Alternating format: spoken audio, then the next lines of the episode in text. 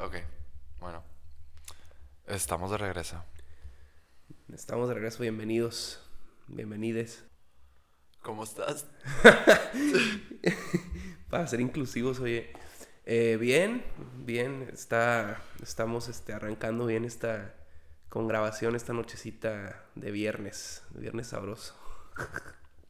Viernes sabroso, uno anal, uno sobrio. O en camino a estar anal. Pues hay, hay responsabilidades, No, este, pues es, es, es, es, es viernes y se siente. como diría Adela, es viernes y se vale. ¿Qué onda? ¿Qué, ¿Qué agenda traes el día de hoy? Traemos. Eh, drogas. ¿Cuál quieres de- y de qué tipo? Pues arranquémonos desde el principio. O sea, vamos. Primero unas primeras impresiones, ¿no? ¿A qué estás llamando drogas? Vámonos a la filosofía de las drogas. Droga, cualquier sustancia que altere el, el estado mental. O sea, el cigarro entra también en la droga. Pues claro, es el tabaco. La- el, el tabaco Alcohol, marihuana, cocaína, heroína, Sí, claro. crack, Todo. LSD, Valium, fentanilo. fentanilo. Em, Hongos- creo que algo súper importante. Hongos cuenta como droga también. Sí, son to- todos los psicodélicos. Creo que al- algo importante para hablar de drogas es como eh, entrar con la premisa de que, de que todos tenemos un derecho a consumir drogas con libertad. En eso se fundamenta, para mí, en- ese es el fundamento principal de mi pensar en cuanto a, en cuanto a ese tema y en todos, la libertad. O sea, La libertad ahora sí que individual. me voy a escuchar como la pesada de Gloria Álvarez, pero la libertad ante todo. Güey, pero ¿por qué la pesada de Gloria Álvarez? Si es de que la libertad ante todo es la libertad individual, es la, liber- liber- la- es la libertad personal. Ahora, con esa libertad, uno tiene que traer su propia conciencia y responsabilidad para actuar y estar dispuesto a enfrentar las Y consecuencias a las ojo, que se enfrenta. no solamente se puede otorgar la libertad para consumir drogas, si esa libertad para consumir drogas va a estar condicionada por una falta de libertades en educación, que te van, una falta de libertad en educación, de democra- democracia en la, la- la educación, no te, puede ser que no te permita eh, adueñarte de tu libertad con las drogas de manera plena y de manera sana.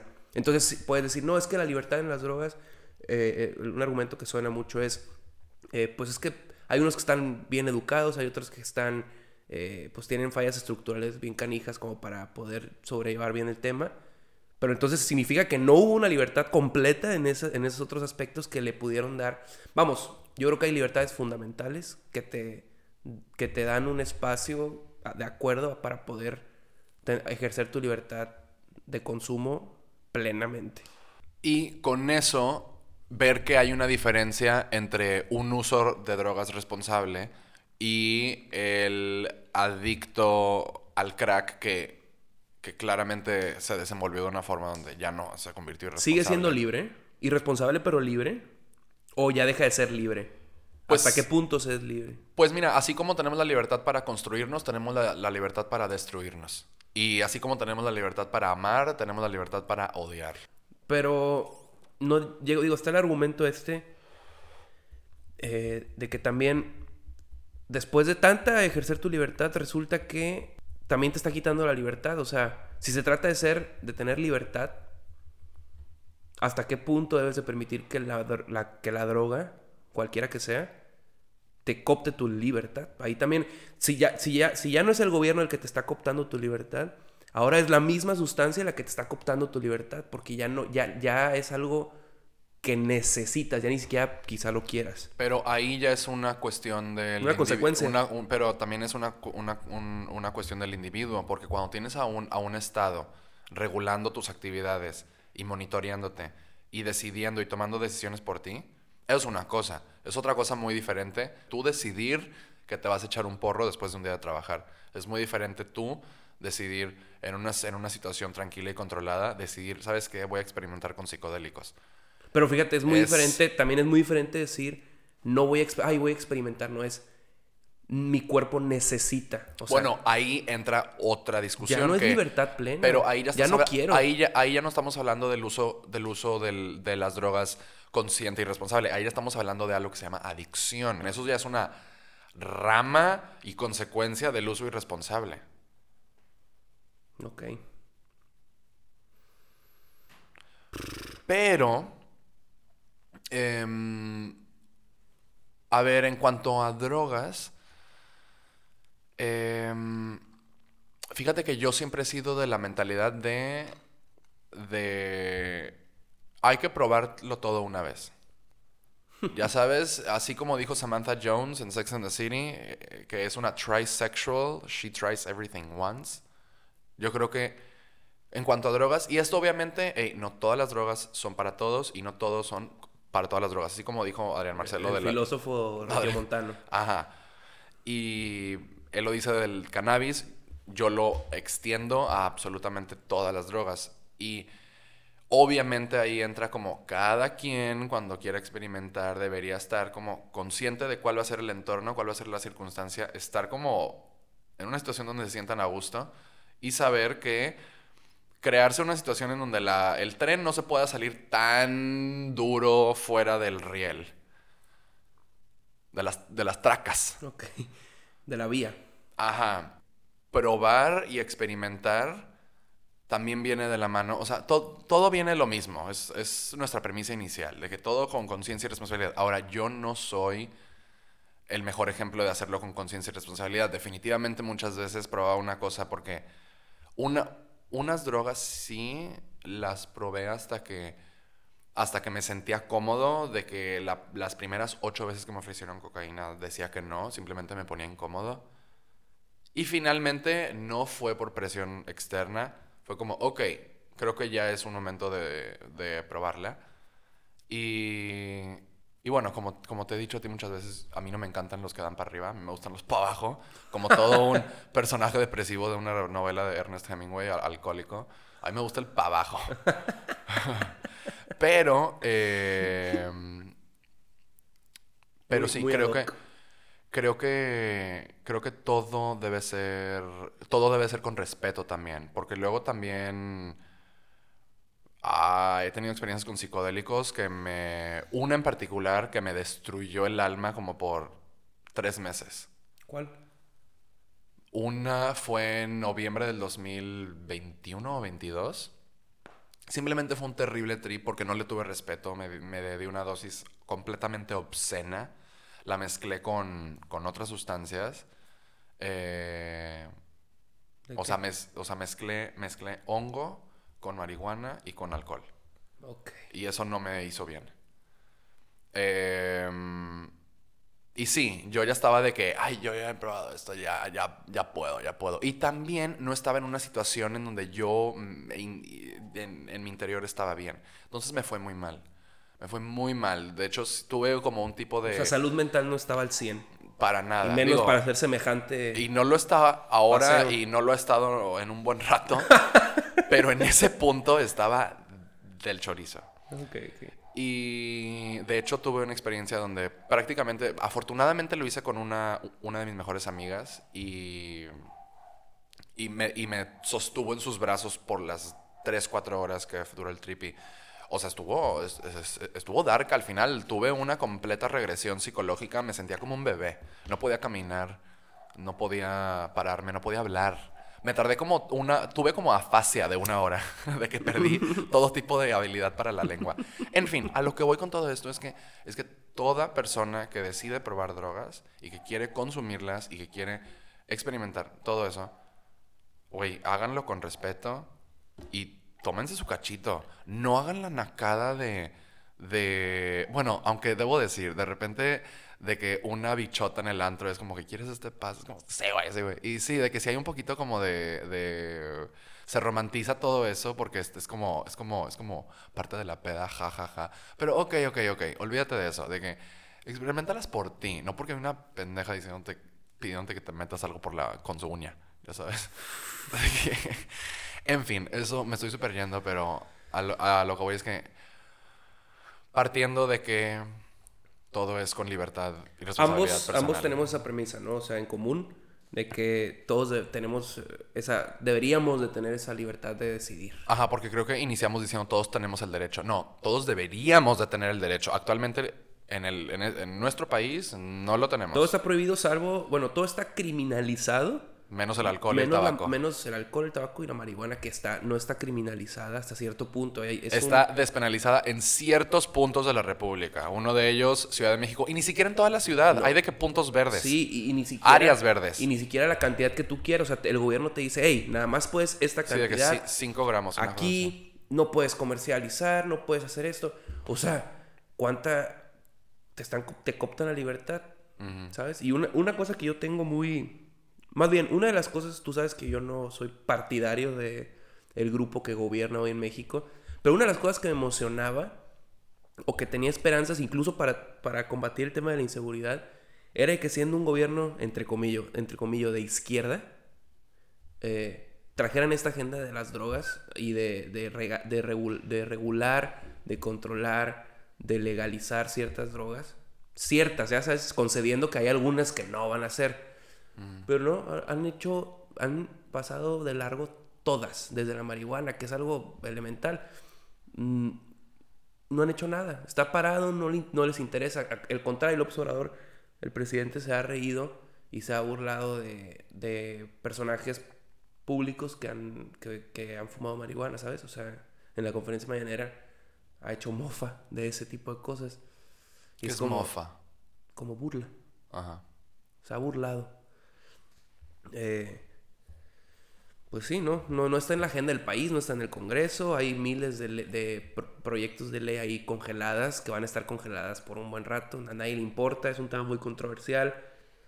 Y menos... No es un tema con prioridad a, No, nivel, no, a nivel legislativo. Y lo más eh, sorprendente de que eso sea una verdad es esta otra verdad que es la cantidad de personas que consumen drogas ilegalmente en México. Y lo hacen de forma habitual. No, y es que, es que Ahora, eso como en todo el mundo, como en todo el mundo, pero, pero, Eso pasa. ¿Qué es lo que pasa cuando no tienes un mercado legal? pero no estamos... Entra el mercado negro, que es el mercado ilegal, porque el- el- la demanda va a estar. Te pueden poner los cigarros a 200 pesos y la- lo vas, o sea, la demanda lo va, a lo va a suplir.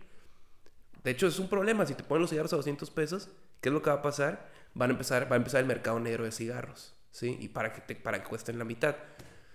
Cuando de manera legal no dejas que, que el mercado eh, tenga la oferta suficiente, viene el mercado negro. Y le das mala calidad, porque no lo puedes regular, mala calidad a tus propios habitantes de las drogas que de cualquier manera se van a meter. Sí, eso se vio de forma muy, muy, muy drástica en el 1920, cuando se implementó la, la ley seca en Estados Unidos, donde como por 13 años era ilegal todo tipo de sustancia, todo tipo de droga. Y desde ese entonces empezó el Incluyendo de el Estados alcohol. Y a partir de ahí inician las mafias, el crimen organizado. Pues sí, porque la raza quería chupar. La raza quería drogarse. Ups, La gente quería alterar su mente un poquito, su, su, su, su- su conciencia. Y eso es algo histórico como humanidad. ¿Ok? Tenemos mm, milenio tras milenio eh, utilizando a sustancias que químicamente alteran a nuestro estado mental. O sea, y nos podemos ir 5.000 años antes de Cristo. Los sumerios eh, consumen opio. Opio.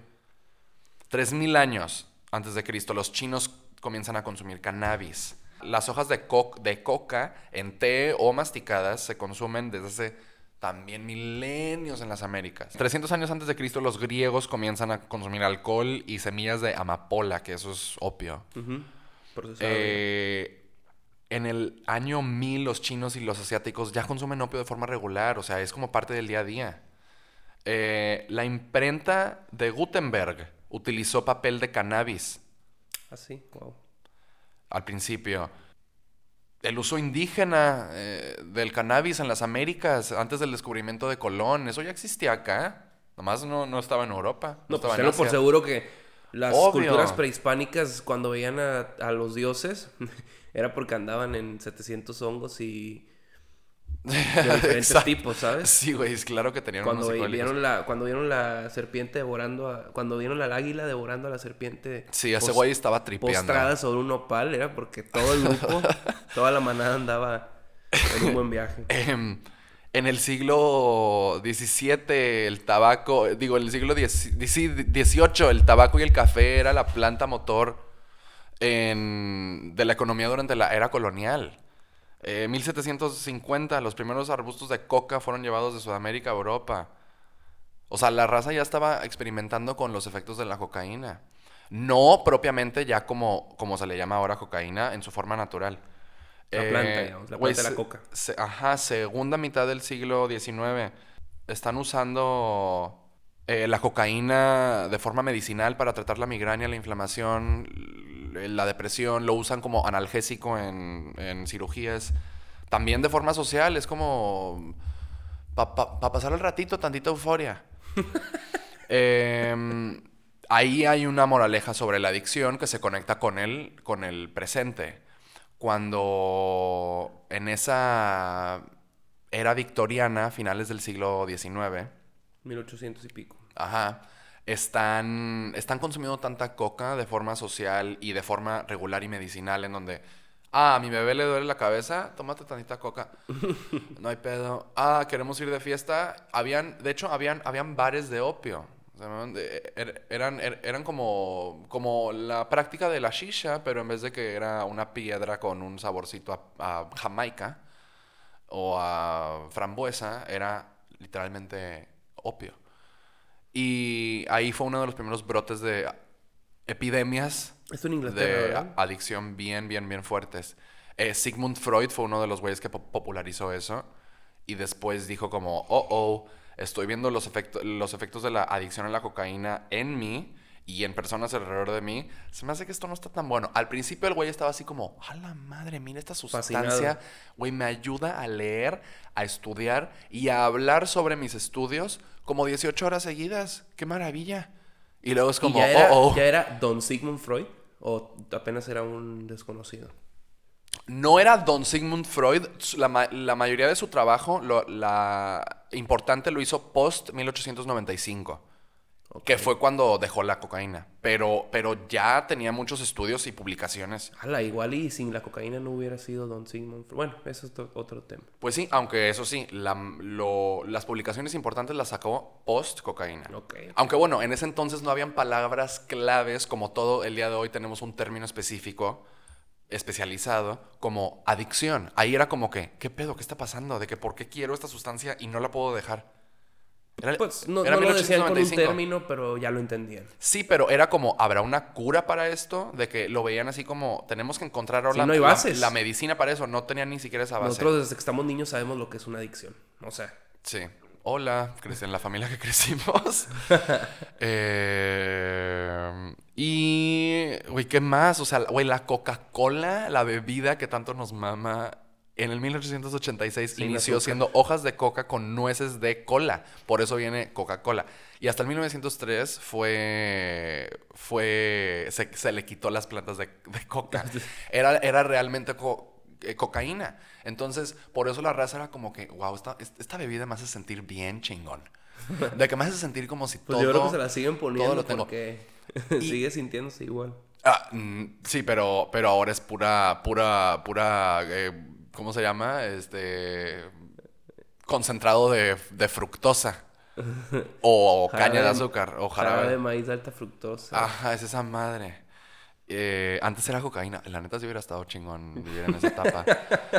Em, Una Coca-Cola bien hecha. pero sí, se dieron cuenta que, oh, oh, creo que esto no. Y eso es una moraleja de cómo sale algo nuevo, ejemplo, cocaína, y todo el mundo de que, wow, los efectos están increíbles. Desde- gente desde Sigmund Freud hasta los corporativos, obviamente. Fascinados. pre- Llenándose de dinero. primos- Ajá, de, de, mira, vamos a tener esta bebida y ahora todo el mundo va a estar mejor. Es la nueva bebida que va a transformar al mundo. Sí que pasa, dale unos añitos y te vas dando cuenta de cómo los efectos de esta sustancia quizás no son como en un inicio tú pensabas que eran. Los deseables. Y esto se repite eh, eh, 110, 120 años después, en los 90s y en los 2000s, donde, donde la, mm, la, el opio se comienza a difundir más y más y más. El resurgimiento. el resurgimiento, pero ahora en una versión llamada Oxycontin. Ah, nunca lo había escuchado eso. Y fue la primera vez en Estados Unidos que una compañía farmacéutica logró que su medicamento narcótico, alt- alta concentración de opio, eh, la pusieron, de, la clasificaron de tal forma, ya ves cómo la regularon de tal forma que podía ser prescrita por los médicos para tratar desde un dolor dental hasta eh, un dolor posquirúrgico porque te operaron la columna ver- vertebral. Y de ahí nace la, eh, esta epidemia actual que hay en Estados Unidos. Ahora me superfui, eso La lo podemos... a- pues sí, ¿qué pasa? Esta gente que inicia con el, con el Oxycontin, es opio, se enganchan en esa madre, eventualmente su vida se empieza a desmoronar, pasan a las calles a, a darse heroína, que les da un efecto similar, pero ya es un poquito más... Más sucio. Más, más calle. Sí, más sucio. Ajá, más sucio.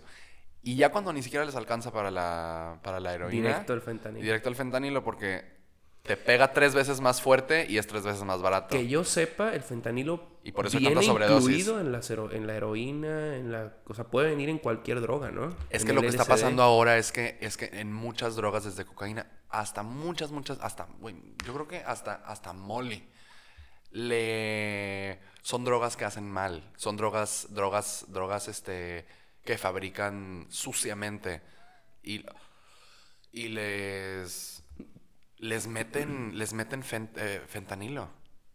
O sea, como para que, que- para que rinda más la mezcla, digamos. Pues para que rinda y para que se, se- Se los, ra- adic- los ratones se, se, se enganchen un poquito más. A la que riesgo. Pero ahí no superfuimos. ¿Ves, ¿Ves el riesgo de que sea mercado negro? Si eso fuera mercado legal, estaría regulado y esas combinaciones con fentanilo no, no las consumiría el pueblo. En este caso, el americano. Sí, o sea, el, el punto aquí es que a través de la historia de los humanos siempre nos ha mamado drogarnos. Sea con alcohol, sea con opio, sea con tabaco, sea con psicodélicos, sea con... Siempre. En todos los puntos. A veces se, el consumo eh, de drogas se limita a las comunidades bohemias, a los pobres, O a los Mu- muy ricos. Muchas veces es práctica de la, de la burguesía. Sí. Muchas veces, y por ejemplo, o regresándonos a la epidemia del opio actual en Estados Unidos, pues ahí te das cuenta, güey, que regiones enteras han sido destruidas, sin importar clase alta, clase media, clase baja. No discrimina ese tipo de adicción, pero de nuevamente, ahí ya no estamos hablando del uso eh, responsable. Ahí estamos hablando de una droga que completamente se salió de control. Y por cierto, se salió de control en gran parte por la forma en la que la patrocinaron y la promovieron y la se la empujaron A cada al- una de las personas. a la gente, particularmente los fabricantes, la familia, hablando del opio en Estados Unidos, la familia Sackler, los dueños de la compañía Purdue, que fueron los que inventaron el Oxycontin. ¿Y hoy sigue activa esa farmacéutica? La farmacéutica no está activa. Todos ellos tuvieron un pedote eh, legal. Ahorita hace, hace, un- hace unos años. Pero todo este tema lo retrata muy bien una serie llamada Dope Sick. Es una serie gringa. ¿Dónde está? ¿En qué plataforma? Está, está en Star Plus. Ah, ok. Y, y te traza desde el inicio cómo, cómo salió, cómo, al- cómo una droga tan potente salió al mercado. Cómo se convirtió de una, cómo se hizo una droga tan accesible para que una persona que se, que se, que se pegó y tiene un moretoncito puede ir por un narcótico recetado y cómo fueron sobreprescritas. Era como, no importa, güey. Fue un dientito. Corrupción, sí, sí, sí. Tú tómate esto. Y claro que todo eso fue mucha corrupción, mucha mentira, mucho papeleo, mucha burocracia, la- la- muchas lagunas legales de que esta, como utilizamos esta palabra en este orden, Es lo que iba a decir. nos, nos exenta de cualquier tipo de eh, responsabilidad de daños. Es lo que te iba a decir, se, se- también se necesita, se requiere esa farmacéutica, seguramente tenía amigos en el gobierno como para que esos huequitos Sí, existieran. los compraban. Y aquí de nuevo ya estamos hablando de como la corrupción y todo eso, pero definitivamente sí hay, o sea, concedido, hay muchos problemas de drogas. Pero la raíz es la misma, da igual cómo, el caso es de que la gente las buscaba, porque puedes hacer la corruptela que quieras, la corrupción que quieras, pero si no hay mercado, da igual, no lo vas a vender. Aquí el detalle sigue siendo el mismo, la gente busca esos o sea, esas drogas. Para mí la pregunta sería si es algo natural, Sí. si es este una consecuencia de, de lejanía con la naturaleza. O sea, no sé, no, no, no, no, no sé cómo explicarlo. No tengo la explicación, me, me da curiosidad. ¿Cuál sería tu impresión? Yo creo que todos, a todos buscamos cierto nivel de como trascendencia o sensación mental elevada. Unos, lo- unos lo consiguen a través del rezo. Unos lo consiguen a través del ejercicio. La meditación. De un trago de, de Cuba. Otros lo consiguen con una cuba bien preparada. Y otros con un pericazo. Otros con un trip de dos días en ácido. Otros con una inyección de heroína. Yo creo que todos estamos buscando una forma, y por supuesto, güey. eh, yo creo que mientras más fuerte te vas con las drogas y, y- y claramente hay algo que estás tratando de sanar, porque mm, aquí voy a sonar como un, un conservador, pero muchas veces la, ah, siento que a las personas que, que- que están obsesionadas con las drogas, y creo que yo he sido una de estas en el pasado, eh, es- es- eh, están como tratando de llenar un vacío y es como que, güey, nada más necesitas a Jesús. ya necesitas amor propio. Pero por supuesto que sí hay un lado del consumo de drogas que es completamente de aventura, de eh, exploración, de conocer cuáles son los límites de la mente humana gracias a estos, es- e- estas sustancias que van a alterar la mente. Todos buscamos cierto nivel de trascendencia, um, de elevarnos un poquito. Ahora, a veces es elevarte, a veces es perderte, a veces te quieres perder. Eso ya depende de, de la solidez mental. Claro, De la salud. volvemos mental. a lo mismo. Esto ya es de tu, esto ya va en tu conciencia. Esto ya va de- de- del uso que tú le das. No, y también te lo por seguro que debe haber casos en los que sea una, una cosa física. O sea, debe haber cuerpos que no, que simplemente su, su estructura no resista a las drogas. Punto. Como que no resiste. Sí, o sea, como dijiste tú al principio, hay drogas que no todos son para las drogas ni todas las drogas son para ti. Exacto. Y otra vez voy a sonar como una mamá conservadora, pero ahora hay es algo muy diferente ut- este, utilizar a una droga y la otra es que la droga te utilice a ti. Y sí suena como una conservadora. Sí, sí, sí. Pero es verdad. Suenas como la tía chida. Sí. De que mira, mira, mira, Rafaelita. Cuando tengas 18 y alguien en el antro te ofrezca unas pastillitas, acéptalas y me invitas. ¡Ah! Ay, no, no, no. No, no, pero es verdad. O sea, es como. Ve qué pedo. Si te sientes a gusto, si estás con gente que, que pasa algo mal, te pueden apoyar. Y. Y bueno, es como todo tipo de exploración viene con sus riesgos. Y, y- y a todo mundo, todo mundo tiene una relación diferente con cada droga. Unos reaccionan excelente bien a la cocaína, yo no. Unos reaccionan excelente bien a los hongos, yo sí. Unos, excelente, unos, unos reaccionan terriblemente mal ante la marihuana, les dan ataques de pánico. Y otras personas, como bien vimos en el video de Adrián Marcelo con Antonella Martí, ese güey se, Se define como un drogadicto como un- funcional. ajá, como un drogadicto funcional que fuma todo el santo día y de esa forma, como quiera, Es tiene como su cafecito. tiene su vida y tiene Hay gente que dice, yo sin café no reacciono, pues él dice igual con esto. Eh, ah, oye, la cafeína, y la no la cafeína mencionamos. chingateza. La cafeína es La otra cafeína droga. es otra droga normaliz muy normalizada. Ultra- No, no, no. Casi, casi que ni siquiera normalizada. Obliga- obligada. De- o sea, acuérdate cómo se comienza a tomar el café allá en, en el Medio Oriente. En tacitas de ese tamaño Ajá. y más puro. Ve, la- ve tú a cualquier tienda departamental en Estados Unidos y ve, las, ve a la zona de las tazas. Cada vez, cada año que pasa, las tazas son más grandes. O sea, te venden tazas de este tamaño, casi que un litro de café. Pura Sí, cafeína. de que la raza está encafeinada. Y la a gente- mamar. A mí, la gente que me rodea... Y luego les damos asco que tú y yo somos fumadores de, de tabaco. Es como, a la, La madre, güey. Tu corazón, me está- dice, tu "Es que corazón yo no- también se va a morir. Yo no arranco si... O sea, tú seguramente lo has escuchado y lo han escuchado todos los que están escuchando esto. O probablemente lo han dicho. Es que yo, yo sin mi taza de café no arranco. O sea, siento que no empieza el día. Yo no tengo... Yo tomo dos vasos con agua y para mí eso es lo que arranca el día, el agua. Pero la cafeína, cuidado, porque... Y luego, y luego tratan de hacer como, ok, no voy a tomar café en tres días y se siente del chorizo. Ok, a eso le llama abstinencia. Literalmente. A eso le llama abstinencia. Bienvenidos. Este... Hablando de la abstinencia, me está dando abstin- abstinencia, así que me voy a, a refiliar un vasito. Adelante. Pues ha- hablábamos de la normalización de... Y lo afligidos que están la raza con el café y nadie... Y, y eso no es tema. Y tampoco es tema cómo todo el mundo chupa alcohol. Y cómo puedes comprarte chingos de alcohol en, en cualquier miscelánea a las 10 de la mañana. Y...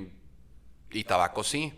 Ponte a pensar en Estados Unidos, güey. No te puedes comprar un cigarro a lo, hasta los 18. No puedes comprarte una cerveza hasta los 21. Eso sí, te puedes comprar un rifle, pero bueno, eso es otro tema. Ahora, como bien dice la canción de Ricardo Arjona, con 18 eres un niño para entrar en algún bar, pero ya eres tú un hombre para la guerra y para matar. Pero, Es una pendejada, ¿no? eh, Pero no, de acuerdo, es pero otro es otro tema. Sí, sí lo es. No, no, no. Eh, aquí la cosa es, yo no veo que la gente esté como zombies eh, en, los, en las ciudades o en los pueblos de California por el tabaco o por el alcohol. Yo no lo veo. Lo que sí veo es que están llenas de zombies por fentanilo. Entonces, o, o sea, o ni por el café. Por Entonces, fentanilo, por, por la por la heroína. Entonces, por la heroína, por el sí crack. creo, y ahí a lo mejor voy un poco en contra de mi postura, de la libertad absoluta.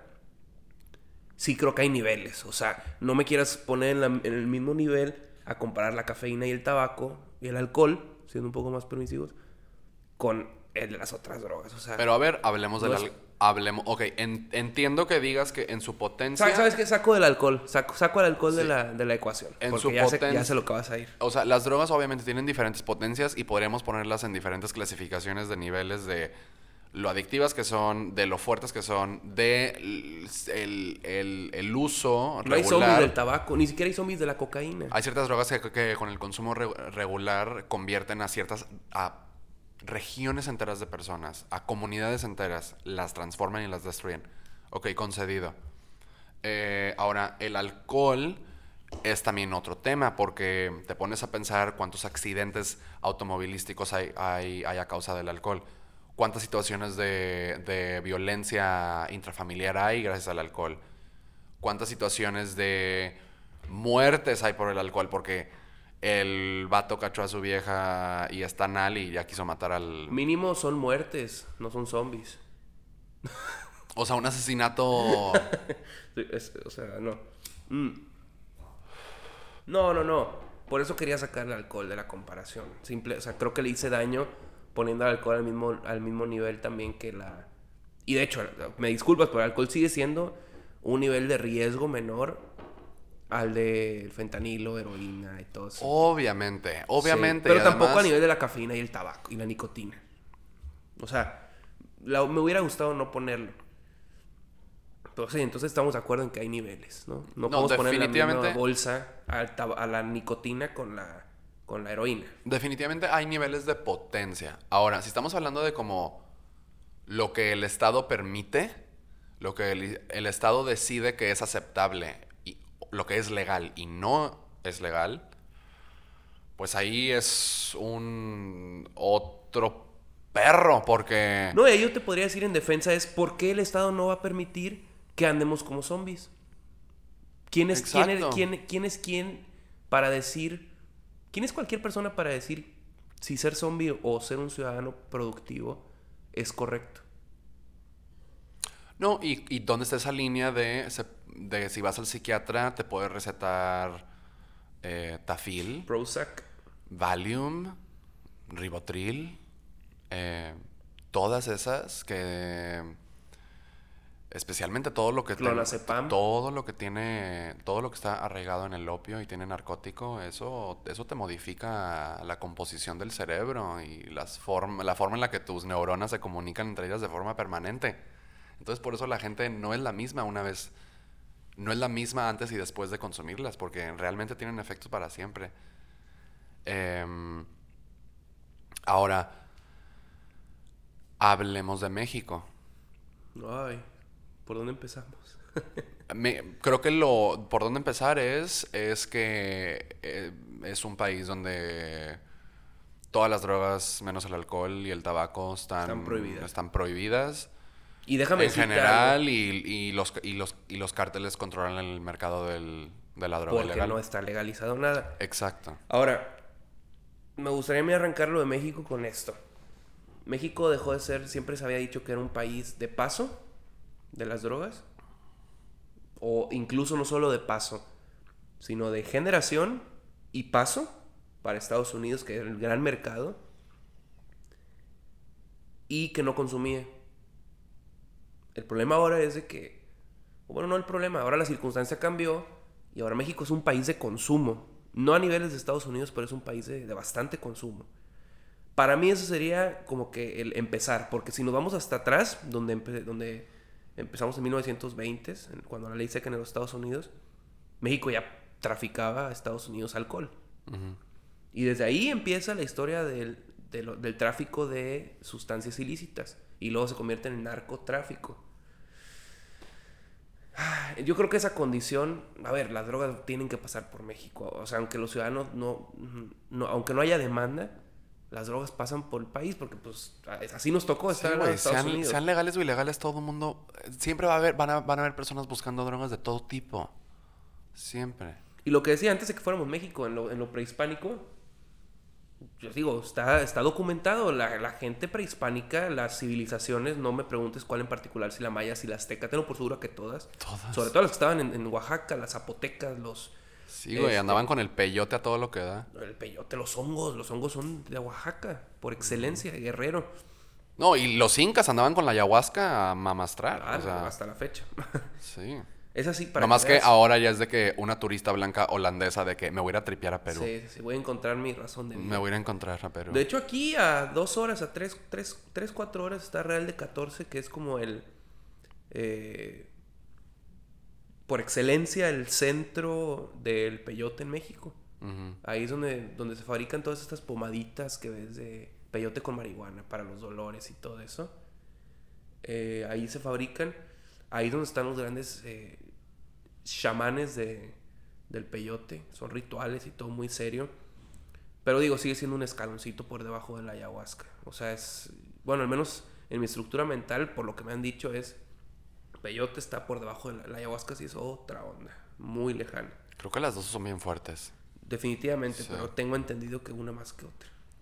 Ahora, hablando de México, o sea, es- ¿cuáles son, ¿cuáles son las comparaciones? Por ejemplo, en Latinoamérica está Uruguay, que desde el 2013 eh, Todo le- legalizó Bueno, no todo. el cannabis. Ajá, sí, sí, no, no todo.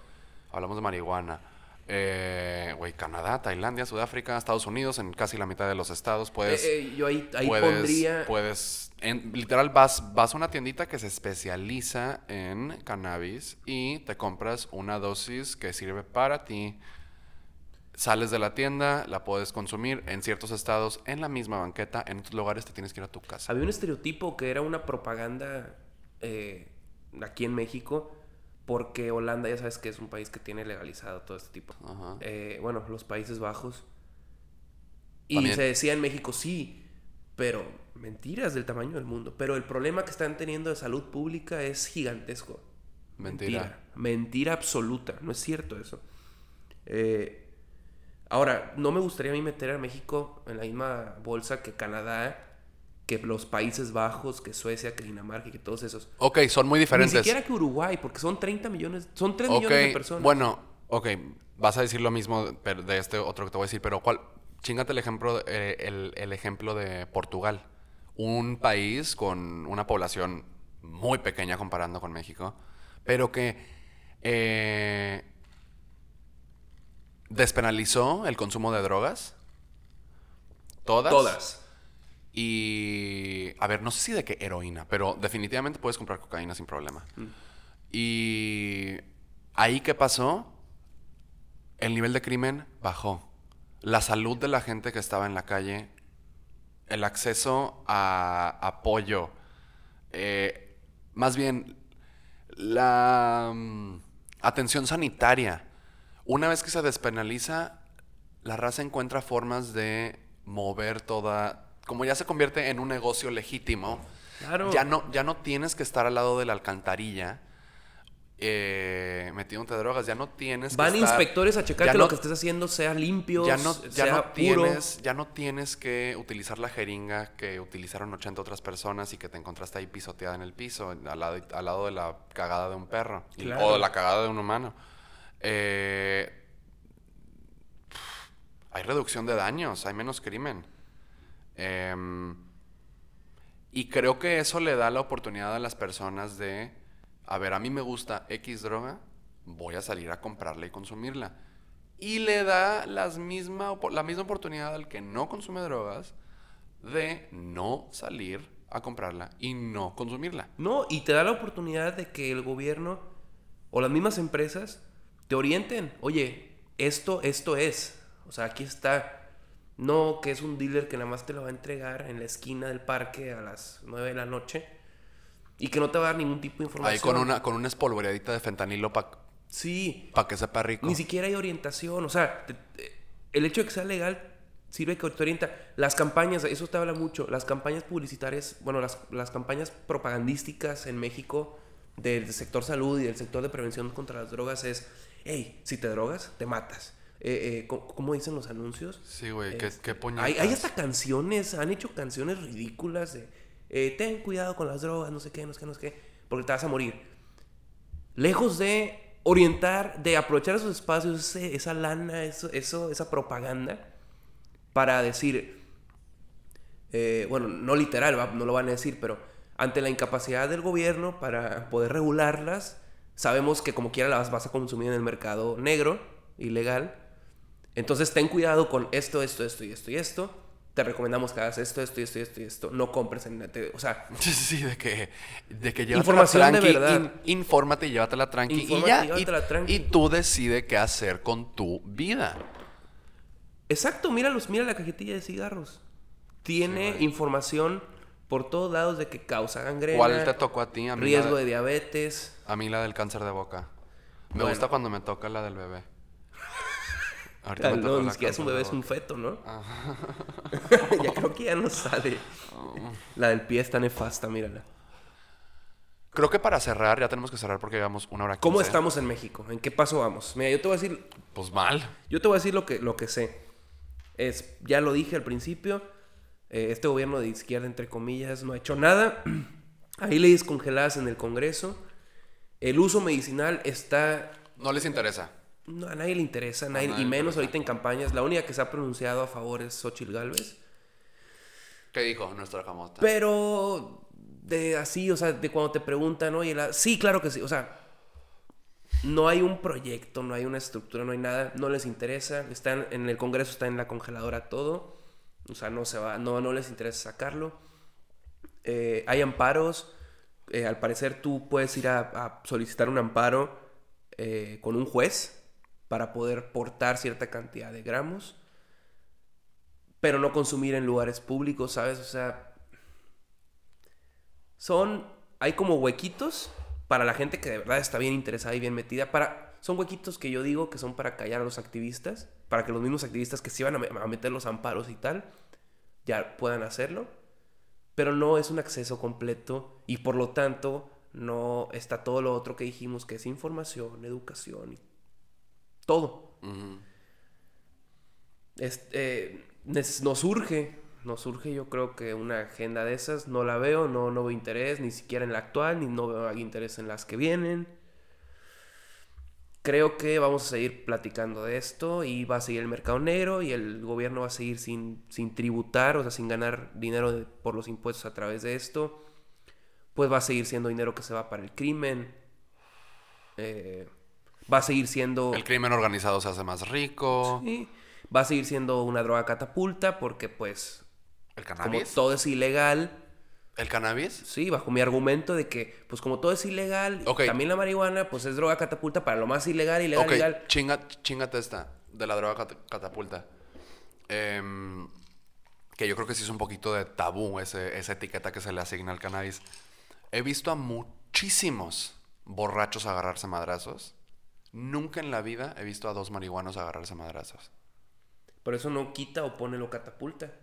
Lo catapulta yo me refiero a que al ser algo, algo en la actualidad ilegal, A que eventualmente los llevan a consumir drogas más y más y más, sí, más pero, fuertes. Pero no, pero no, no, no, no, no con Güey, eso. porque más fácilmente te le entras a drogas nuevas cuando estás pedísimo que cuando estás bien Pero no voy a eso, Carlos. No, no, no, no, no me estoy yendo a que por efectos de la marihuana Pues te eso lleve a significa- otros efectos. Me refiero a catapulta en el sentido de es ilegal. Ya entramos en el terreno ilegal, que es lo más fácil de conseguir, entre comillas, lo más, no barato, pero bueno, pues sí, lo más barato. A eso me refiero con catapulta, las posibilidades de adentrarte a un mundo de lo ilegal, lo más accesible de lo ilegal. Entrando a ese mundo de lo ilegal, ahora sí, ya nos vamos de lleno. No que sus efectos te lleven a consumir lo otro y lo otro y lo otro y lo otro. No me refiero a esa catapulta, me refiero más una, a una catapulta legal.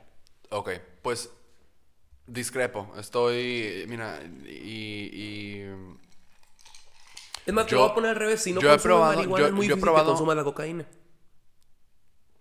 Pero, güey... No estoy diciendo que todos los marihuanos o que toda la gente que consume marihuana eh, consuma cocaína.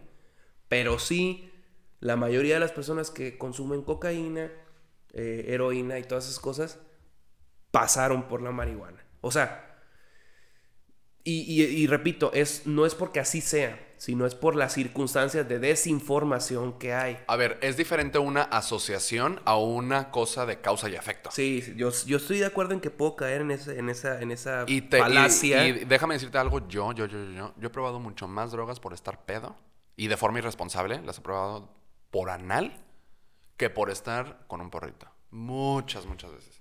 Y mi pregunta va, ok, entiendo eso, pero todas están dentro de lo ilegal, ¿no? Fue, dime alguna de esas drogas que dices que has consumido cuando estás pedo. Una, escoge una. Tachas, ketamina. Ok, ¿la tacha la consumiste antes que haber consumido marihuana? ¿Que haber conocido la marihuana? No, la marihuana hace años. Bueno, a- a- es que ahí voy y no es porque sea, repito, no quiero mal- que se me malinterprete, no es porque sean efectos de la marihuana, sino mi argumento es que es lo más accesible por no estar regulado, por no estar permitido. Punto. Si la marihuana estuviera en el campo de lo legal, como lo- el tabaco, a lo mejor la catapulta sería otra. Pero el chiste es lo que te mete al ilegal, lo que te mete al contactar al dealer, lo que te mete a todo ese mundo que no, que Sí, desconocido. eh, mira, entiendo lo que dices porque, mira, muchos dealers, especialmente en México, al menos lo que me toca ver en México es que, es que te, te mandan su menú. Siempre son un PDF, así todo como psicodélico. Y sí, la mayoría puede ser marihuana y ya las últimas tres páginas es de que hongos, coca, eh, LSD, tachas, Y un chavo cristal. de 17, un chavo de 17, 18 años, ¿por qué va? No va por el cristal, va por la marihuana. Y entonces ya tiene el contacto del líder y el menú, y de ahí se va. Ah, Sí, no, y otra vez. Perdón por sonar repetitivo, pero no es, no me refiero a los efectos de la marihuana, ni que, ni que te vaya a meter. No, sino es por, es, por esto. el, ejemplo del líder es muy ilustrativo.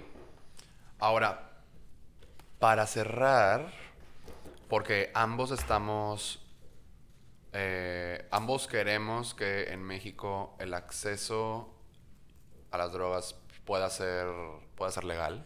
Y cero por interés personal. A mí no me interesa consumir ninguna, ni la marihuana. No porque, porque Porque es, es, que- un, es, va de la mano de la libertad personal, de que cada quien pueda escoger lo que quiere hacer y, y- y que puedan, ten- puedan consumir lo que quieran consumir, si es que se lo quieren consumir.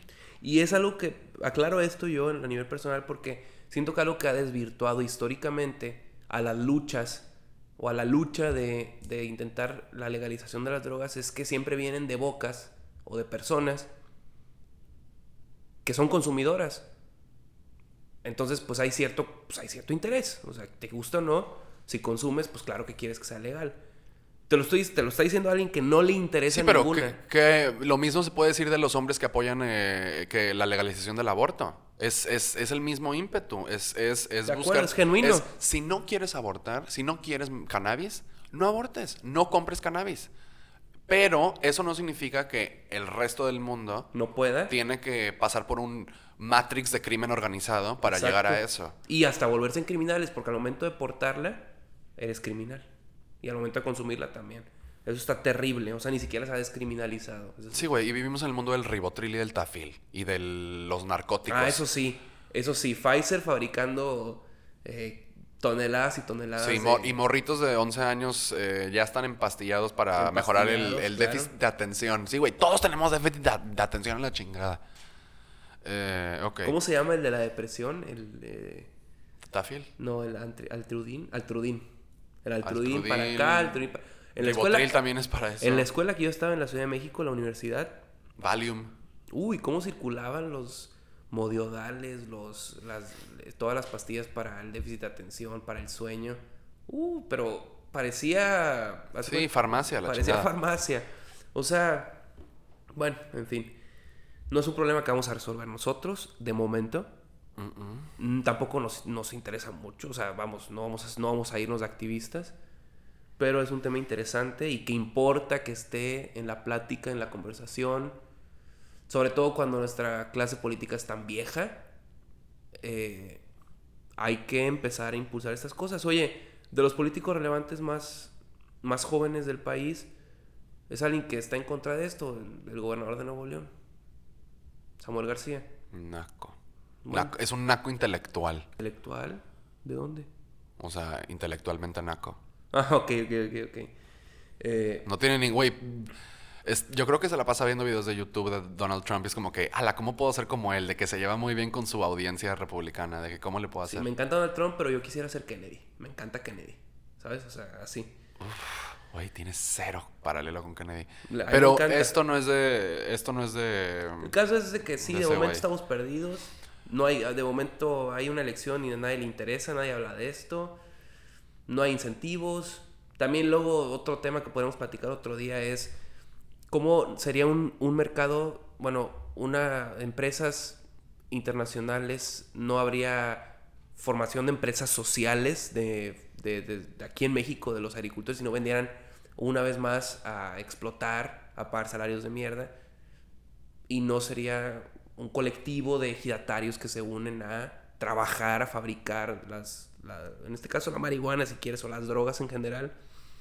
Pero bueno, eso ya sería otro tema. A ver. eh, eres presidente, decisión ejecutiva. ¿Cómo cambias este, esto para tener el sistema ideal? Pues yo empezaría con, obviamente, haría un periodo de legalización, no de inmediato, porque de inmediato se te disparan todos, empiezan a llegarte todos. No, no, no, no. Algo que yo haría es crear empresas sociales, que gente que trabaja la tierra, que, trabaja, que trabajaría las fábricas, se aglutinen. Para empezar, cero castigo a los que trabajan para los narcotraficantes. Que hagan sus empresas legales, no los narcotraficantes, los agricultores, los que están en el proceso, que para mí no, no son criminales. Y ya una vez que tengan bien estructuradas su- sus, sus empresas sociales, ahora sí viene el empezar el proceso. ¿Para qué? Para favorecer, para que haya gente que se vea beneficiada de esto. No nada más que venga una empresa canadiense o una empresa de San José, California, a instalar su gran fábrica y que pague eh, 3 dólares al día, 5 dólares al día eh, el salario para esas mismas personas y que sigan, sigan teniendo su vida de mierda. Después, bueno, en paralelo sería la campaña de concientización, de romper tabús. O sea, es una, es una campaña de años y brutal. Y pues, después que la puedas accesar en el Oxxo o en tiendas especiales. Oye, a ver, pequeño paréntesis. Y buenos pero- impuestos, porque de ahí se va a financiar todo el recurso que se necesita para el sector salud y de la del sector de, de educación. Tiene que salir de los impuestos de aquí porque no hay dinero. Pero a ver, en este plan detallado que, que- que estás diciendo, ¿legalizaste todas las drogas? ¿Solo el cannabis? ¿Cómo estuvo? No estoy preparado para esa pregunta. No sé. Yo creo que de entrada te diría de inmediato, diría por fases. Güey, pues eh, si, si estás de acuerdo con que se deben de legalizar las drogas en el país, ¿de qué drogas estás hablando? Fentanilo, ¿no? De entrada te diría, ¿no? Heroína tampoco. Y creo que serían las dos que prohibiría. Todas las demás. De que por- crack, crack no hay pedo. pues, pues, libertad. Eh, Pues, pues heroína. Cuando, cuando los Oye, no, perjuicios son mayores Sí. a los beneficios, creo que ahí sí me disculpas, tienes tu libertad, pero tampoco tu libertad va a disponer de una cantidad de presupuesto injusta. No, no, no. Dejan de ser libres los individuos que pagan impuestos. Ok, oye, pero yo quería hacer un paréntesis. En un, en un esquema en donde... Dejémoslo en el cannabis, ¿ok? Que por cierto, el crimen organizado, el cannabis yo creo que es una porción mínima de su ingreso. Mínima, ya no representa le nada. sacan, le sacan más jugo a las La drogas más fuertes, sigue a la, la coca, cocaína. sí. Sí, el perico Bueno, el siempre va, fentanilo ahorita está más que nunca. perico va a ser número uno por siempre, yo creo. Pero eso no es un dato que tenemos avalado, pero es, es en, en mi Aquí cabeza. ningún dato está avalado. Em, ahora, el crimen organizado, por supuesto que va a existir incluso cuando, cuando, cuando las drogas estén legalizadas, pero no es como que se van a convertir en CEOs y van a tener, van a estar en su espacio de WeWork trabajando en sus conferencias de Zoom para ver qué pedo con el reporte del año. Ya sabes, de que no es como que van a hacer una transición al mundo corporativo legal. ¿Qué va a pasar con tanta gente que está involucrada en el narcotráfico? De que Empresas. A ver, van la, a- la- la van a- gen- la gente que está en el. o sea, sé de que trabajar en... Es que el grueso de la gente que está en el crimen, si no son sicarios, eso sí, a los sicarios, pues la ley, lo que les toca es pagar sus crímenes. Pero el grueso de la gente que se dedica al narcotráfico está en la agricultura, está en el- la logística, empresas sociales. No son empresas del gobierno, sino el gobierno los reúne, ey, organícense, porque pues obviamente son individuos aislados. Organícense entre ustedes, formen empresas, ¿sí? En esta región, en esta otra región. El gobierno no va a ser dueño, simplemente es un De que chequen bien su RFC. es un catalizador, es un, es un, exacto, La ese tipo de cosas. No, oriéntense, así funciona esta. Te Van voy al te SAT voy a- por la constancia fiscal te actualizada. voy a traer un, un, un, este, un panelista de Estados Unidos a que dé conferencias de cómo funciona, cómo opera una empresa de este tipo. Empresas sociales, empresas de mucha gente, empresas comunitarias. Ok. Mm, yo creo que me voy un poquito... Y vas a pensar que soy un anarca radical. Y sí es, y es radical. A ver qué pasa, como mi ley, ¿no? Que, Eh, a ver, pero no es saber qué pasa. Portugal lo hizo. Y les fue bien. Eh, despenalizar absolutamente todo, todas las drogas. no hay empresas sociales, no hay sector salud, no hay nada. Eh, Yo creo que sí se prepararon para ese tipo de cosas. Pues es, es Portugal, es un, es un, es un país. ¿Del es de los países mundo? más. Es de los países más pobres de Más la jodidos del Europea. primer mundo. Sí, sí, sí. Pero sigue siendo el primer mundo. y eso importa. Em, es verdad. ¿Sabes qué? No tengo la cabeza como para pensar en. en- Portugal lo hizo, pero... no son tengo en la cabeza para pensar en como el programa social. Yo hablo de. La decisión de Estado. de es. Es legal que consumas drogas. Así de que, gasolineras VIP. no, de que, de que hay, hay clínicas de cannabis, hay tiendas donde así como puedes ir a la miscelánea por tu cheve, puedes ir por tu dosis de cannabis para la semana, para el mes, para lo que, te- para lo que ocupes, solo para una noche. Decides, decides, eh, ¿quieres cocaína? Ok, ve a esta farmacia. ¿Cuál, Compra. ¿Cuál es el gramaje que quieres? Cuesta esto. ¿Te puedo hacer preguntas en lo que tú das tu plan? Ajá. Sería así, o sea, va a llegar una empresa californiana y se va a instalar. Pues Mercado Libre, yo estoy a favor del Mercado Libre. Si quiere llegar a una empresa de Noruega o quiere llegar Pero a una... tú no vas a ayudar a... O si, o si, mismo, si los mismos colombianos quieren, quieren llegar, imaginando un mundo donde ya no va a estar todo esto mediado por el crimen organizado, una empresa colombiana quiere, quiere tener su sucursal de distribución de cocaína en, la- en- en- en México, adelante, güey. Pues sí, pues con 800 millones de dólares, ya sea la de California, la de Canadá o la de Colombia, con 800 millones de dólares eh, ya, te- ya en la bolsa, pues qué fácil va a ser llegar a poner mil y un tiendas de distribución Por eso yo, por eso yo sí detallaba lo de las empresas sociales. Pero bueno, es una diferencia que tenemos. Tú dejarías todo de plano al libre mercado. Ajá, totalmente. Para mí hay una falla, pero bueno. Hay una falla que, se, que yo creo se va corrigiendo. Se va corrigiendo con el tiempo. A ver, y también entiendo que este tipo de cosas tan radicales, sí hay un tope de que quizás sí hay algo positivo en hacerlo gradualmente, de que primero podemos comenzar con el cannabis, luego podemos subir un escalón, después podemos subir un escalón. Ahora, qué hueva, si ya se va a hacer todo este esfuerzo, ya que se hagan chingazo. Porque cambiar los cambios radicales suelen a la población le, se les es difícil ese tipo de ajustes tan radicales. Pero también ya es hora, ya es hora, estamos atrasados.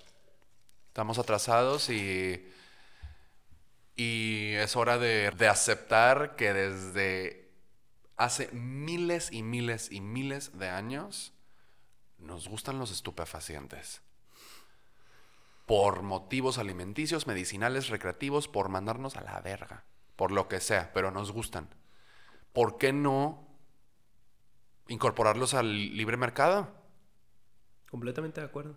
Pero ahí sí pongo mi paréntesis, un libre mercado tú quieres, equitativo. Tú quieres una infraestructura. Yo estoy un poquito más, y digo, yo también ahorita, te digo, estoy escuchando demasiado Gloria Alvarez. Me estoy haciendo como que de fronteras abiertas internacionalmente. Pero eso ya es otro tema. Otro tema. Ese es otro tema. Izquierda y derecha económica.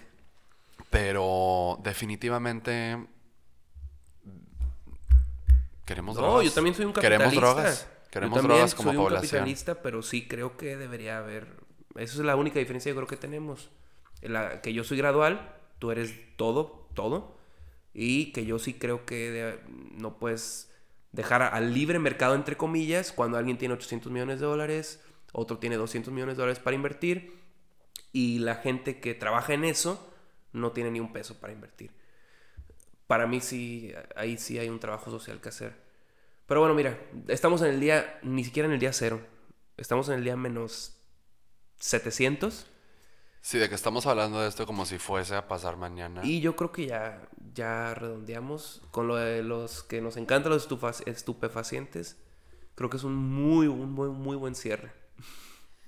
Sí, güey. ¿Qué te digo? ¿Qué más? Y aquí estás unas cubitas. Cigarritos. Cigarritos. pues bueno. Muchas gracias por haber escuchado este denso episodio. Porque sí fue denso, fue pesado y a lo mejor no controversial. Yo creo que la mayoría de nuestra población, eh, de la gente que nos escucha, pues puede llegar a tener la gran mayoría coincidencias. Pero sí, muchas gracias y nos vemos en el siguiente. Bueno, gracias por escuchar. Esto fue otro episodio de Dragones y Cocodrilos. Casi que dragones y cocodrilos.